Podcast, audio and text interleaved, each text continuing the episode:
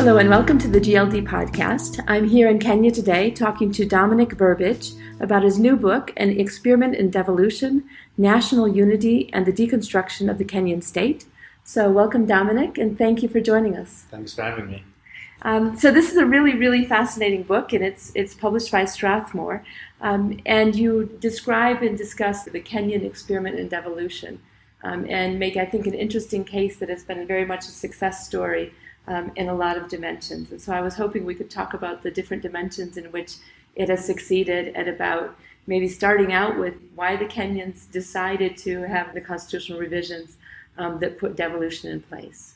Yeah, thanks very much. So, and thanks for the interest. So, the context to uh, the devolution experiment in Kenya is the 2010 constitution which came in the wake of the post election violence of 2007 2008, where it was really felt that the sorts of divisions that were coming up due to a winner takes all presidency was becoming unsustainable over time. And in fact, the idea was to return to a much earlier idea of what the nation should be, which had a much more federal character. Uh, so in the 1950s and the 1960s, there was a, a, big debate in Kenya about whether at independence they should go for a unitary state or they should go for a federal state. And in the end, the, um, the unitary uh, KANU party won out. And although the constitution at independence didn't fully reflect their views,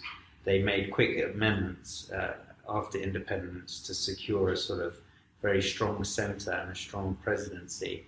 And so when it was felt that multi-partyism was sort of tearing the country apart because of the democratization of this winner takes all presidency model, it was seen that maybe we should return back to some of the more federal ideas. And the best way of achieving that was thought not to reduce the country to a federal system exactly, but to have a constitution that put county governments on a par with the national government. So created 47 of these, which are uh, a radical experiment in, in two ways. One is that they are in the wake of an extremely centralized uh, bureaucracy and centralized uh, president, and they have a kind of interdependent status constitutionally with, with the national government, uh, independent but interdependent and so they have their autonomies. But the second reason is that they provide for a civil service in each of these counties, which is distinct from the national civil service. And one of the dilemmas that are involved in um, a lot of the accounts of um, Kenyan politics is the way in which you have a crossover, not just of politics and business, but also elected politicians with management of the civil service. And a lot of the corruption literature, for example, reflects on the lack of impartiality among um, those in, in public office and the inability to direct development projects in a fair way across the country. And so, as part of the devolution settlement, they split the civil service such that you can't ever according to how the constitution is currently set up, re-centralize any of its responsibilities. And that's, I mean, you mentioned the corruption issue, and one of the things that you that you argue in the book is that, you know, people think of devolution and deconcentration and other forms of, of decentralization as being ways in which you basically kind of spread the spread the goodies and make it possible for corruption to just exist at many more levels. And you push back against that a little bit. So maybe you can tell us how you see this as not necessarily simply making corruption more widespread. Yeah, so it's a common criticism of, of devolution in Kenya that it's sort of led to more corruption. Uh, and so people say we devolved corruption. Uh, that's all we devolved. And that's um, a bit of a naive perspective, in, in my opinion, on, on, a number of levels. So, one is that there has been a, a, a total understudy of local government uh, across Africa. And so, what devolution forced people to do is to reflect on what is local government, what is its structures, what are its responsibilities, and what are its personnel. And when they made that move, and it's not just a move from academics, but it's also from the national media houses, um, and other kind of more center-based uh, political actors, they discovered there are all these problems at the local level. But those, for example, trying to deliver healthcare um, in the aid industry from the center to the periphery were always running into these supply chain problems. So it was apparent throughout. Um, the other reason why it's, it's naive is, is that the, um, the fact is that having these local authorities already, what's essentially happened is a sort of democratization of them. So you have a kind of voting accountability which needs time to work itself out. And what that has meant is a huge local exposure of some corruption scandals and as I've tried to argue elsewhere, sometimes our awareness of corruption doesn't actually correlate with the fact of the amount of corruption. And in fact, it's when things become a bit exposed, a bit accountable, a bit transparent, that we start to see it all over the place. And that's not a, a story particular to Africa. In fact, you can have corruption ongoing for long periods in corporations uh, or, or political institutions in the West and some sort of whistleblower brings it out or, or some scandal brings it out, and that will lower the confidence in those institutions or, or people. And so we can't always draw from a, from a general sentiment the, actual uh, empirical changes. No, exactly. And actually, it's one of the ironies, right, is that people become more aware and reporting goes up and people become less trusting of institutions at the times often when they're in the midst of reforms and maybe you know actually are improving. It's a yeah. It makes it hard to know what to do with things like satisfaction and, and trust and even sometimes reporting of these incidents. Yeah, no, exactly. I mean, a good example is, is with healthcare. So, under the 2010 constitution in Kenya, the whole of healthcare is devolved. And there was huge corruption in the Ministry of Health prior. And now there's still issues of, of corruption. But what happened was that suddenly all of the county governments now needed to pay the salaries of the doctors and nurses and this was sort of thrown onto their lap suddenly because of problems with what was called the transitional authority not really providing a very incremental um, movement from the old era to the new era. And so things were thrown on, on people's laps. And so when the county governments reviewed the personnel, they found all of these fake workers, what in the country are called ghost workers.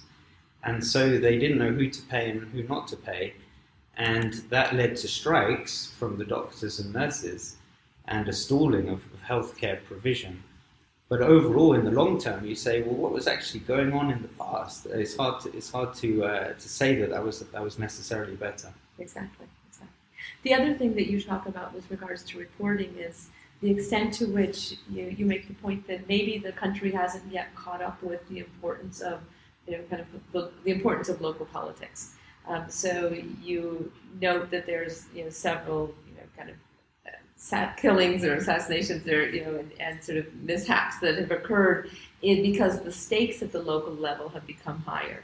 Um, and yet you argue that the reporting is not necessarily there. I'm just wondering if that's been changing. Is there a sense in which the country is, and the media in particular, is becoming more aware of how important these, um, sort of the local is?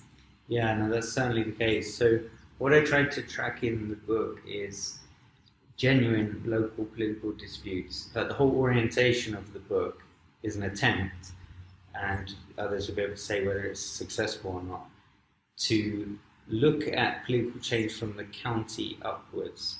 So, too often in political commentary on Africa, we have a sort of center periphery uh, understanding whereby we look at reforms, especially constitutional reforms, and we say, is this a check on the power of the centre? But from the point of view of the ordinary citizen, it's in fact just one local government that matters most of all. And the politics that is involved in local representation and local accountability is disproportionately important for your day to day life. So when you take it thoroughly from that perspective, in fact, you start to see how much is understudied. Um, and so much of the sort of elite level um, research can essentially be question begging on the extent to which these reforms will sort of happen according to what the what the center desires. And it's not just here emphasizing the periphery, but it's also emphasizing periphery periphery relations. So, one area which I'm very interested in is looking at the boundary disputes between counties, which often don't involve any national government actors, and is essentially one county government confronting another over the use of resources within the disputed area or who gets to do tax collection in that disputed area. And that is really a, an angle to, to politics which we're often failing to detect, and it's also often being under detected by uh, journalists um, within uh, Kenya. But those things are changing because there's money now shifting to the counties. There's a lot of business interest in the sorts of opportunities in a country that's always been focused on Nairobi as a sort of capital of East Africa, not just the capital of Kenya. You now have a sense that there's great opportunity elsewhere. And so if you pick up your newspapers now, you will find county section, and they work very hard to capture uh, the voices and the debates and what's going on in different projects uh, locally because they know that's what's uh, selling at the moment. That's excellent. And on the with regards to the boundary disputes, I found it interesting because you make the point that there are civil and, and, and those that have become violent, right? So there's in a sense kind of two ways in which these boundary disputes get carried out. Um, but you've also sort of thought of them as being what you called sort of ethnic disputes and what you considered to be economic disputes. These questions about was there a market on the, the boundary or a town that was important that basically both counties want to claim, right? But I was I was wanting to hear a little bit more about why we get that distinction between ethnic and, and economic disputes and if it makes a difference in terms of how they actually get carried out at the end of the day. Yeah, that's really interesting. So, uh, uh by way of background, um, the idea behind these uh, boundary disputes is really um, something that originates in the colonial era, where you had a kind of ethnic zoning which were first called native reserves and then were called districts. And the uh, British colonial project tried to keep people within their respective area, what was determined to be their respective area. And that led to all sorts of uh, problems because, of course, people want to move. They want to move for economic opportunity or they just want to reconnect with family um, or whatever it is. And so and at the same time, the uh, colonial government didn't really have the capacity to properly uh, entrench these boundaries. So instead, they would issue kipande certificates, which were sort of like identity documents to certain individuals, which allow them to go to certain places, for example, for trade. But anyone found without an appropriate document would be uh, put in prison or taken back to wherever they, they were from. So that created a, very um, strong idea that these administrative territories, in ideal terms, would in fact be ethnically homogenous. And uh, Timothy Parsons has worked a lot on that and to look at how, in fact, you had a lot of interpenetration uh, between groups, which is not reflected at all in the way the colonials tried to uh, create the, uh, the administration. But it does mean that now you have a strange situation whereby because uh, ethnic groups tended to have a certain specialty in terms of their production, so they might be pastoralists, mm-hmm. um, or they might be agriculturalists, or uh, they might focus on, on trade, or be you know a group that migrates a lot. Um, it meant that in fact there's huge benefit of having interaction between groups economically. And so the colonials would often create markets or trading centres which are actually on the boundaries between what were these sort of native reserves or uh, ethnicized districts, uh, which puts local government in a very funny situation uh, in the independence era because it means that a lot of your economic activity is actually happening exactly on the boundary with the neighboring uh, district or county. And so, how do you regulate that in terms of uh, tax collection becomes extremely difficult. And so, you in fact have cases of fights between tax collectors, um, whereby both county governments are insisting on their tax collectors, you must claim that as our turf. And of course, it's very hard to determine the, the boundary. It's just it's not just a lack of awareness because precisely they were built to be in between uh, the two different areas, and that happens even when the the two districts can be of broadly majority of the same ethnic uh, group. In, in the two in the two districts, each of the districts exactly. is of the same ethnic yeah. as the other. Yeah, okay. and so this sort of um, proves that these aren't really only about ethnic division. In mm-hmm. other cases, you have issues of cattle rustling, for example, which tend to cross boundaries but are inter-ethnic uh, in that it tends to be that those involved will view the other ethnicity as somehow an enemy towards um, being able to, to maintain their, their cattle. And those areas, it, it, it, it, can be inter-ethnic. Similarly, you can have a crossover with local politicians who have projects either from their constituency development fund or because they have a county government project and they may have built a, a road or um, a, a hospital or something and now the, the, the exact location of that is being disputed. And so it can be both ethnic or just political because you're trying to claim that you've helped your area when in fact others are saying that's not even legally it's your not area. your area. exactly. When you talk about the, the homogeneity of, of areas it, it makes a lot of sense. And you've also in the discussion in the book looked at representation and how much our you know what's the relationship between the heterogeneity of an area and you know and how much one group gets sort of overrepresented if you, if you will right? Because it's a question about will especially minorities be represented? Um, and I found it really fascinating that you were saying that the urban areas where we get a lot of heterogeneity, but a, a group may still think of it as quote unquote their area, are the ones where we get sort of the most overrepresentation, or a lot of times we get overrepresentation of, of the sort of the kind of original group, right? Um, and I just wanted to, to sort of think a little bit, uh, you know, kind of ahead in the sense that, you know, if we're if we're looking at continued urbanization or migration and and you know, say 20 years down the line, where that may even you know kind of continue to be more. To what extent, if there's a way of thinking about it, that you would expect that this kind of ownership, which is historically embedded for the reasons that you've just noted, would continue to give primacy, or do you think that there's a way in which do we have any evidence that people move away from that and say, okay, you know, it's more about good leadership than it is about you know, my co-ethnic being elected or the sort of those who originally have a claim to this area as continuing to be, you know, kind of dominant here. Yeah, it's very hard to say what would lead to a sort of transition.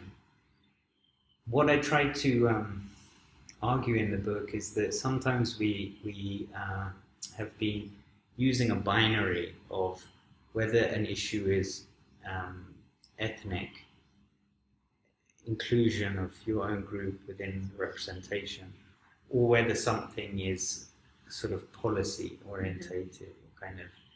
Um, and in, instead, I'm trying to to push for re-understanding of what is expressly a political um, question, and that means that the, the political is in part about what is the kind of optimal policy solution and some debate over what would be the best sort of tax rate or the best sort of infrastructural upgrade or whatever it is.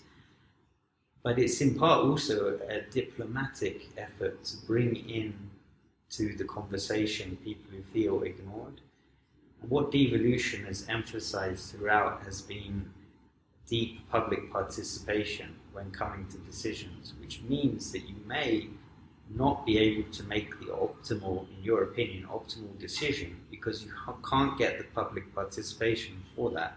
And so you have to compromise uh, those goals. And when it comes to the question of ethnic inclusivity, one has to realize that how communities self understand and explain leadership is embedded with their very notion of what are the, the values of, of their group and what are their traditions.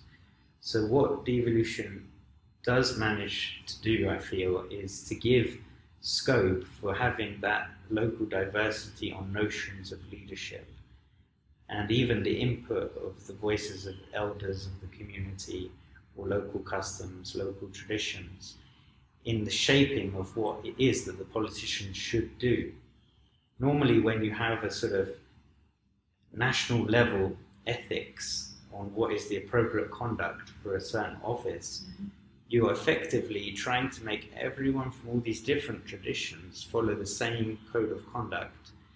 And of course, you could say there are some traditions you disagree with and don't like, but it becomes a very difficult communicative task to be able to say to these uh, varied groups that we all need to follow this one model of uh, how leadership should be. So, facilitating that local through a sort of normative dialogue on the very definition of a leader is something that can, in my opinion, be much better facilitated at the local level. At the local level. Yeah. That makes a lot of sense. I mean, with regards to the both let's start with the, the, the degree of diversity that we see sort of on the ground in terms of how these rules are taken up or how they are you know, how procedures are followed, how they've been defined, and who's included and excluded. Can you give us a better sense of what that looks like and, and where we've seen sort of very different approaches taken? Yeah, so one of the big different approaches that I uh, emphasize is what I call these the rise of the independents and that is that previously in Kenyan politics, one had to always align very closely with a national level presidential candidate. Now, that person who normally represents the whole of your ethnic group at the national stage could form a coalition eventually during the campaign period with some other ethnic uh, group and, and other leaders um, but in the main, there was a sort of expected conformity towards that um, that person. Of course, there are exceptions to that, uh, especially amongst the the Luhya and amongst, for example, the Somali and occasionally um, the Kamba. But in general, it was seen big ethnic blocks. They all vote in one way, and that is towards the presidency, and that's what affects the outcome of your level of representation later. But what we see in devolution is a very robust debate locally about who is known here. Okay. And that knowing, knowability of the person is particularly about their character as an individual. And so it breaks away from questions about who they're connected to at the central government or national government level, and also breaks away from ideas of whether it matters which political party you belong to. Because effectively, the function of a party is to be able to form national level coalitions. But the governor election is just of one individual plus the deputy governor, which is their running mate. And if you can know them personally, it doesn't actually matter which party or national coalition they're a part of.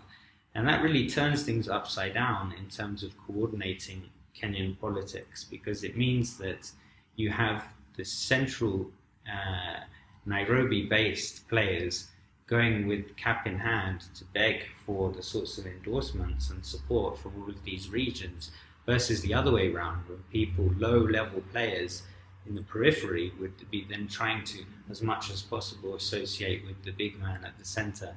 So that's one example of, of just a huge uh, shift that, that's occurring.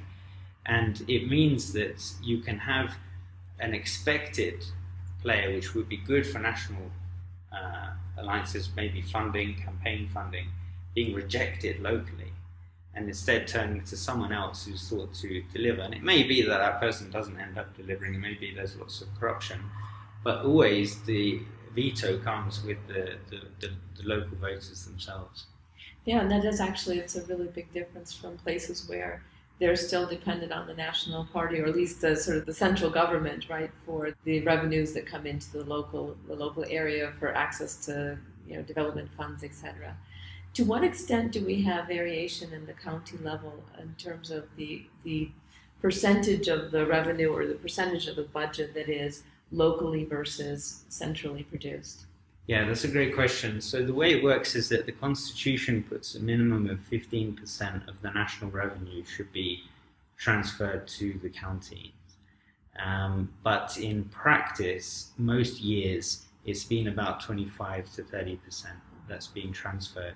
there's a little bit of a difficulty in making that calculation because the constitution states that that should be according to a percentage as according to the last audited accounts. But sometimes the, well, oftentimes the national accounts are actually about three or four years out of date compared to the current budget. And so when we say percentage, we mean as compared to a few years back. Uh, so a bit of a kind of bias going on there. But in the main, uh, you can say with confidence that the constitutional requirement has been fulfilled. Now, apart from that transfer, you also have the duties and uh, property taxes and services which re- receive fees or, or, payments that go directly to the county governments. And all of that they keep. They don't need to share any of that at the national level. Does that mean that they're financially robust? I mean, you still have a very um, strong uh, national government financial power, and that's because the whole economy in Kenya can be focused on import export things, it can be focused on tourism, and is supported with some aid. And all those three are big areas where national government will get all of the, the revenue and they can't be well understood at, at the county level. And so there's still, you know, a big emphasis on what national government can do to transform the country. But what's interesting is that in the past in Kenya, you basically have had large swathes of the country that have been completely ignored uh, by the national government. And so even this relatively smaller amount, let's say 20, 30% of funding, when it is spread equally between these other places, is more than they've ever got. And so I put in the, um, the last chapter of the book an analysis of how much money does the county government have compared to an individual's average income of that county.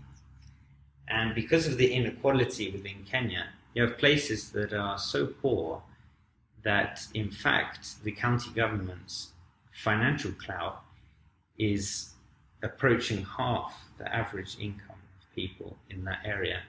So, the biggest uh, sort of difference, for example, is that in a place, one of the richest of Kenya, which is very close to Nairobi, is Kiambu County, mm-hmm. you have a county government which has its, its financial base about the equivalent of 2% of someone's annual income on average in the county. But in a place like Isiolo, further to the north, where things have been typically neglected by a national government, that is about they're at about 43% wow. Um, of an average income within the county. It's because you're dealing with poorer people and, and therefore much relevant versus the, the, the size of, of, of the local economy. So it's a bit difficult to say, oh, what's the kind of general net effect of this sort of financial transfers? The effect is huge in places which have previously been ignored. But the political effect, if I understand you correctly, is also really hard, really big, right? Because by having it be a fixed amount and it's no longer sort of at the discretion of the central government which counties get it and which counties don't, that's why people can afford to vote for somebody who's not necessarily from the right party or, or well connected centrally. If, if that, is exactly. that the, yeah. the case? Exactly. So there's, of course, been a pushback from national government politicians in trying to co opt uh, some of these channels, and this has been done in a number of ways. One is that there's been allegations of tampering with the actual transfer system, such that some counties seem to get rapidly the transfers from national government and others seem to take a while. uh, take a while. They seem to have broadband connection issues, and so it there's in that sense it kind of can be some manipulation.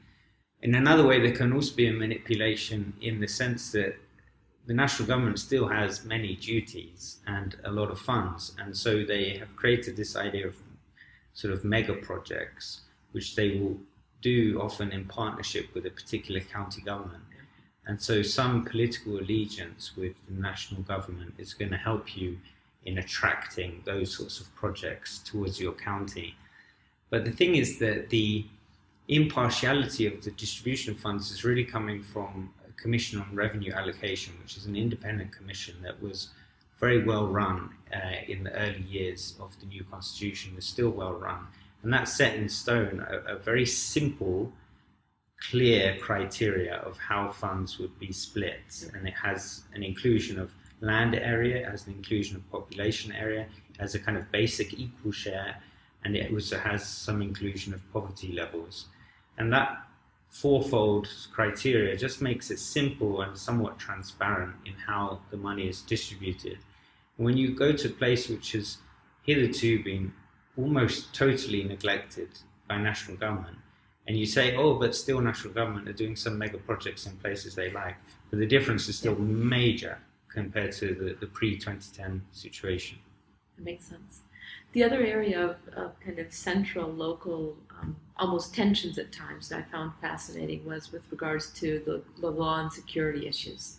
Um, can you tell us a little bit about both why that's been a more difficult sort of issue to, to address and how you, you do a nice sort of case studies of four, four different areas and what lessons we've learned from them? Yeah, it's really an interesting area and complicated area. Um, so the frequently in opinion polls in the country, you'll have um, citizens saying that the most urgent issue for them is security, which is surprising because sometimes, as an outsider, one can come in and say, "Oh, you know, people living in poverty, so surely they want jobs and they want um, money and, and food and everything." And instead, they reply to your survey and say security is the main issue. Now, what's going on there? People feel very insecure partly because security is totally outside of their ha- out of their hands, partly also because the security services are somewhat in opposition um, to what people are trying to do at the community level. They seem to be an arm of a particular interest um, rather than impartial, rather than following rule of law.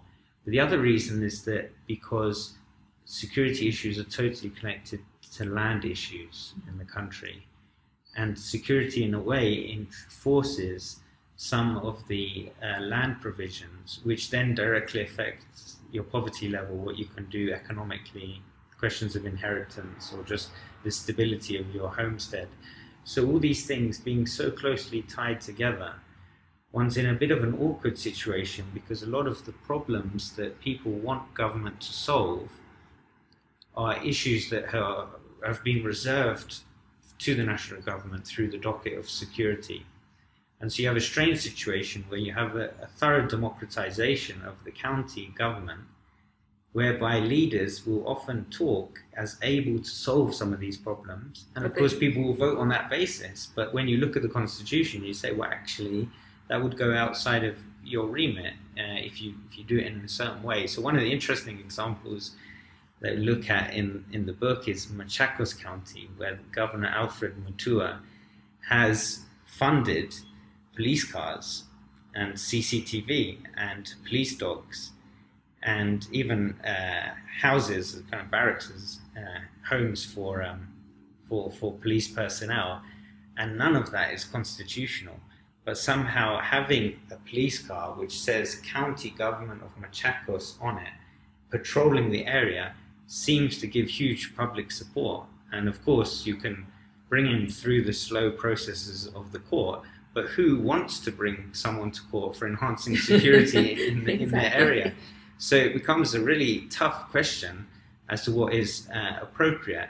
Specifically for the land issue, one's in a very difficult situation that sometimes land has been uh, understood in customary ways uh, of which the 2010 Constitution tries to provide some categories of talking about community land or public land, but in the main, that doesn't really solve some of the long standing issues of having assumed ownership uh, locally, which is, hasn't been properly documented in a way that the national government or the National Lands Commission um, will have uh, proper respect for.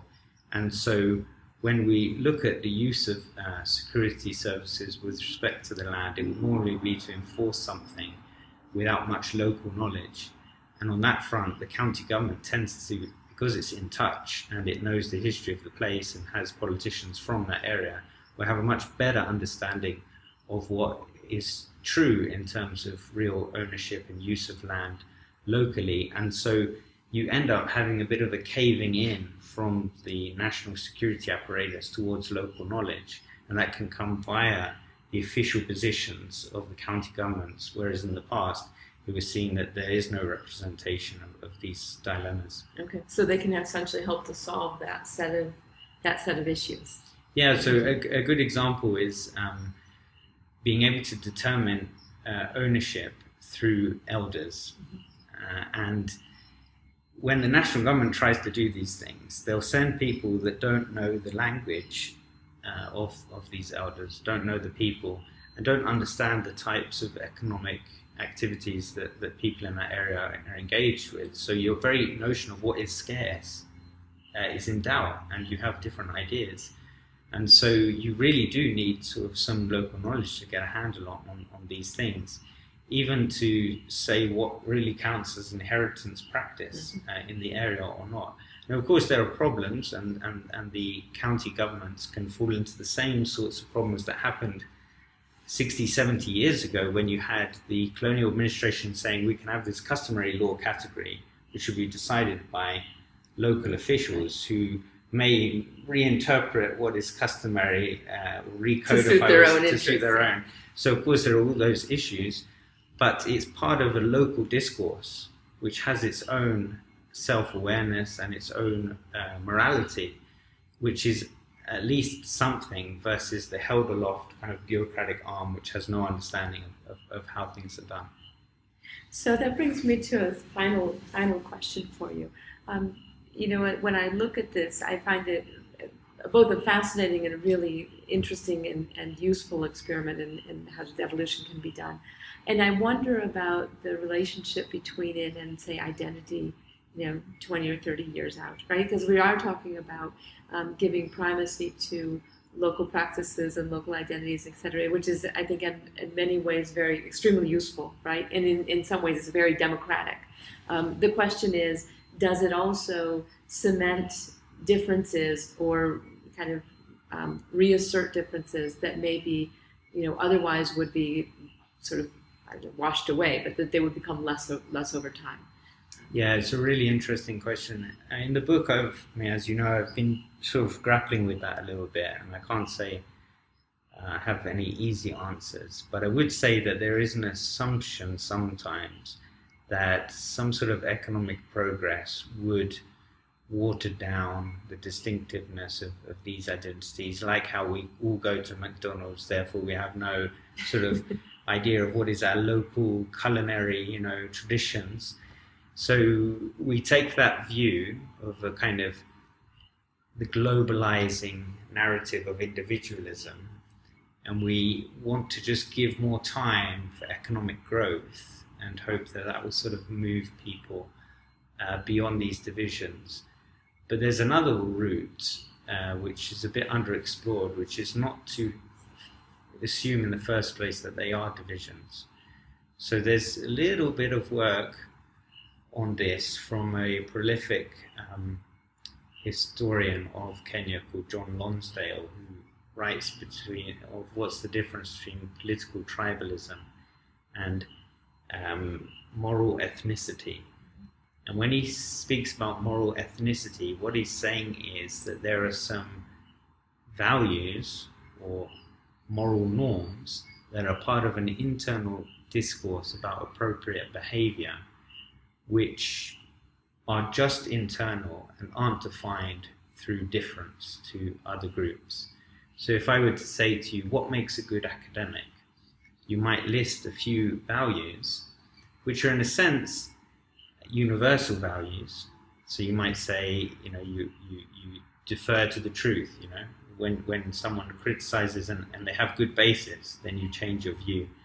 It might be that you are always um, sort of impartial when you apply your research methods. Uh, it may be that you're someone who can concentrate hard on a single sort of area of inquiry. These features of the human person are not good things for everyone. You can't say, oh, that was what would make Donald Trump a much better person. Because in fact, his area of activity is a different type of, of, of profession. Likewise, you wouldn't say it about the best golf player or the best uh, soccer player. So these are qualities and, and understandings of value that are somehow internal to a group or a practice and aren't defined expressly simply by identity difference. Now, one of the difficulties with um, politics in Africa is that we essentially have huge differences in traditions over what is a sort of moralities or understandings of justice, um, understandings of peace. And these differences we worry about and we slap on top a sort of we're going to do economic development which will rid people from these distinctions, or we're going to affirm individual rights. So we put in these bill bills of rights, we help fund people to bring cases to court on the basis of uh, uh, infringement of their rights, and we're in some ways patching towards an idea of what would be social harmony, but we're ignoring the basic question, which is that to really understand how someone is in community, you need to know A, their language, B, their practices. And you can't ever uh, move move away from, from that, that basic need. Dominic, I think that's a fantastic place to, to end. And I want to thank you again for taking time to join us today. It's, it's a really, really excellent book, and I hope that people get a chance to read it as well. Thank, thank you so much for the interest. Thanks.